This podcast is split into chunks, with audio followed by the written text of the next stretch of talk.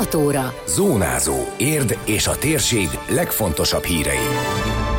12 szakembert irányítottak át az érdi szakrendelőből a Szent Imre kórházba. Hétvégén indul a zöld járat, a töbletet csak ETH feliratú zsákokban viszik el.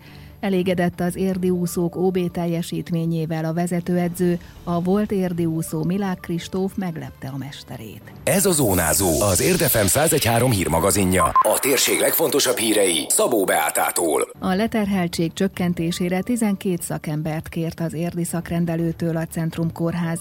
A hatékonyabb védekezés és az egészségügyi dolgozók kiegyensúlyozottabb terhelése érdekében rendelet született, amely az önkormányzati szakrendelőket a kórházak irány irányítása alá rendeli.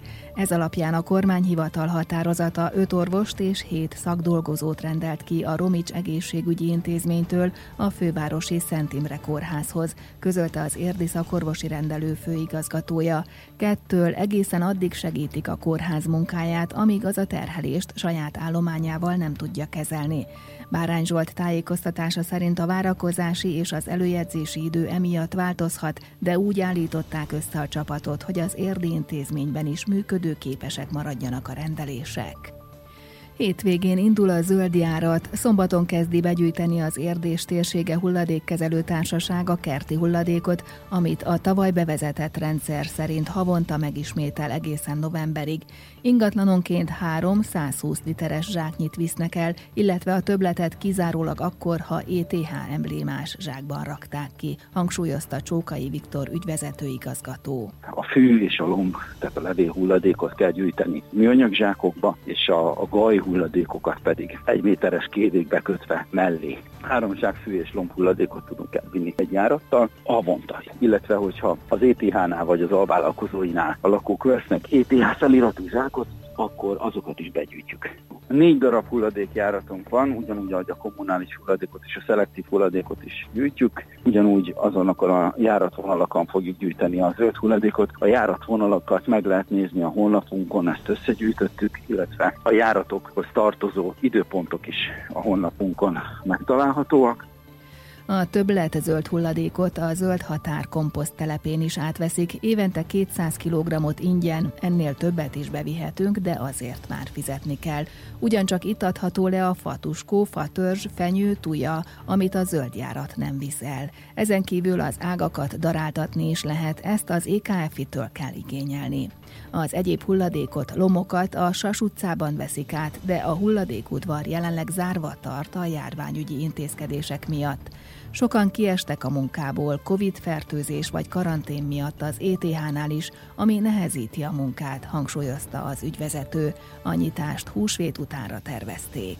Mi addig tartjuk zárva a hulladék udvarunkat, ameddig egyébként is az országos zárva tartás az marad. Ennek az az oka, hogy mi is szeretnénk betartani azokat a védelmi funkciókat, amiket be kell, hogy tartsunk ahhoz, hogy ez a járvány ne tudja még jobban eluralkodni rajtunk. És mi jelenleg az állományunk egyharmadával küzdünk a Covid ellen. Ez azt jelenti, hogy konkrétan betegek vannak a cégünknél, illetve karanténba is kellett már vonulni a jó pár kollégánknak, és ez akadályozza a folyamatos munkavégzést nyilván. Tehát ez már egy olyan nagy szám, ami komoly logisztikát igényel, hogy a közszolgáltatást ilyen magas színvonalon el tudjuk látni.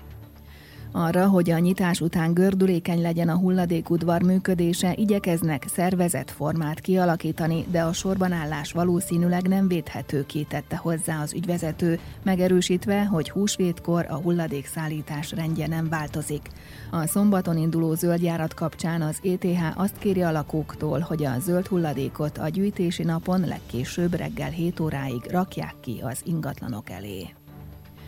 Megszaporodtak a szabadtéri tüzek az elmúlt időszakban. A tűzoltókat évente több ezer ilyen esethez riasztják országosan. Pest megyében naponta 10 és 20 közötti szabadtéri tűznél van most a dolgok, pedig néhány egyszerű szabály betartásával megelőzhető, hogy a lángok tovább terjedjenek, hangsúlyozta a katasztrófavédelem megyei szóvivője. Csámpai Attila kiemelte, a kerti égetés nem mindenütt engedélyezett A jó idő beköszöntével megnövekedett a szabadtéri tűzesetek száma országosan, így Bes megyében is. Általában ez napi szinten 10 és 20 esemény közé sorolható. Ugye most a január 1-től hivatalosan Magyarországon szigorúan tilos mindenféle növényi hulladékot égetni. Azonban a veszélyhelyzet ezt fölülírta. Május 23-ig, mostani állás szerint a veszélyhelyzet végéig, ahol korábban volt önkormányzati rendelet, ott most engedélyezett az égetés. Mindenféleképpen rendelkezni kell a tűzoltás alkalmas eszközökkel. Legyen ez akár kéziszerszám, lapát vagy egyéb, illetve legyen oda készítve tűzoltáshoz alkalmas víz. Mindenféleképpen meg kell akadályozni a tűz elterjedjen. Aki azonban így cselekszik, tűzvédelmi bírsággal sújtható, 10 akár 3 millió forintig is terjed az a bírság. A szabadtéri tüzek 99%-a emberi gondatlanságra, figyelmetlenségre vezethető vissza, figyelmeztet a katasztrófavédelem, akár egy eldobott cigarettacsik vagy kiránduláskor, bográcsozáskor nem körültekintően eloltott tűz, parázs is hatalmas kárt okozhat a természetben, mutatott rá a szóvivő. Csak kijelölt tűzrakóhelyen lehet tüzet gyújtani, és mindenféleképpen itt is meg kell győződni arról, hogy a tűz nem tud tovább terjedni, illetve, hogyha befejeztük a tevékenységünket, életünket. Tehát megsütöttük a szalonnát, megfőztük a bográcsgolyást, és elhagyjuk a helyszínt, inkább kétszer győződjünk meg arról, hogy teljes mértékben az utolsó parázslást is eloltottuk, mint hogy úgy hagyjuk őrizetlenül, mert sajnos volt erre példa, hogy úgy hagyták a tüzet, és erdőtűzzel álltak szembe a tűzoltók. A statisztikák azt mutatják, hogy a főútak mellett sajnos gyakrabban előfordulnak a szabadtéri tüzek, hogy ez köthető ahhoz, hogy a gépjárműből kidobják az égő cigarettacsikket. Nagy a szárasság, és pillanatok alatt tovább tud terjedni terjedni a tűz, és akár több hektári terület várhat a tűz martalékává. Érden egyébként tilos az égetés. Erről a témáról későbbi adásunkban hallhatnak részletes beszámolót.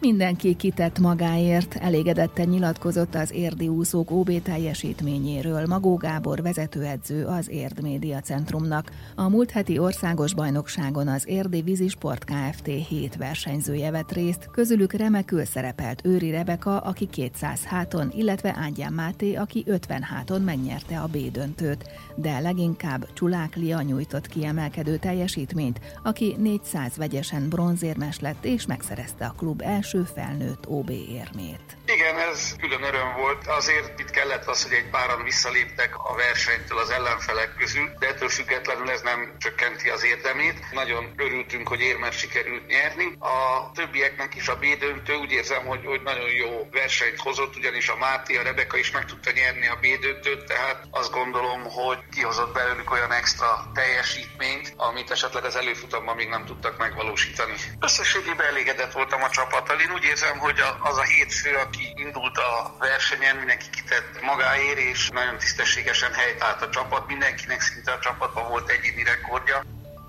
Pár napos pihenő után startol az utolsó olimpiai felkészülési időszak.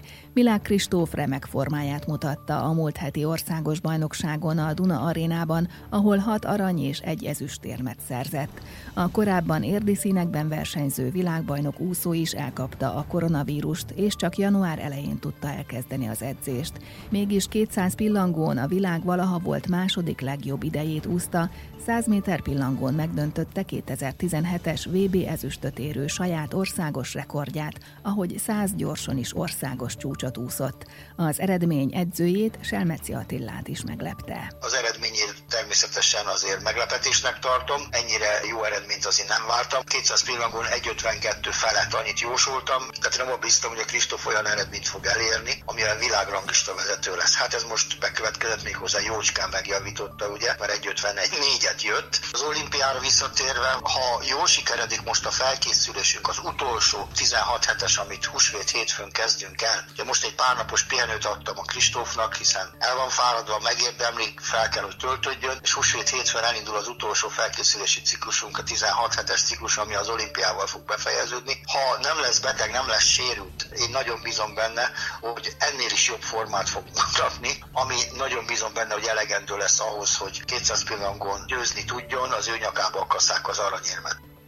Az olimpiai felkészülés nagyjából fél idejében májusban Budapesten tartják az Európa-bajnokságot, amit arra használnak, hogy Kristóf felkészülését segítse. Hiba lenne rápihenni, előtte három hetes edzőtáborban vesznek részt, mondta Selmeci Attila. A cél az, hogy a felkészülését szolgálja, tehát ilyen sorozat terhelés lesz, sok számban fog indulni, egészen biztos vagyok benne, hogy a hagyományos pillangószámokban, tehát 50, 100, 200 pillangó, 100, 200, 400 gyors, és emellett még a váltók nagyon nagyon komoly ellenfelek lesznek, hiszen az előzetes nevezések alapján Európának a krémje itt lesz. Időjárás. Szép időnk lesz, országszerte sok napsütés várható, időnkénti felhősödéssel, eső nélkül. A legmagasabb hőmérséklet 21 fok körül ígérkezik. Zónázó. Zónázó. Minden hétköznap azért efemen. Készült a médiatanás támogatásával a Magyar Média Mecenatúra program keretében.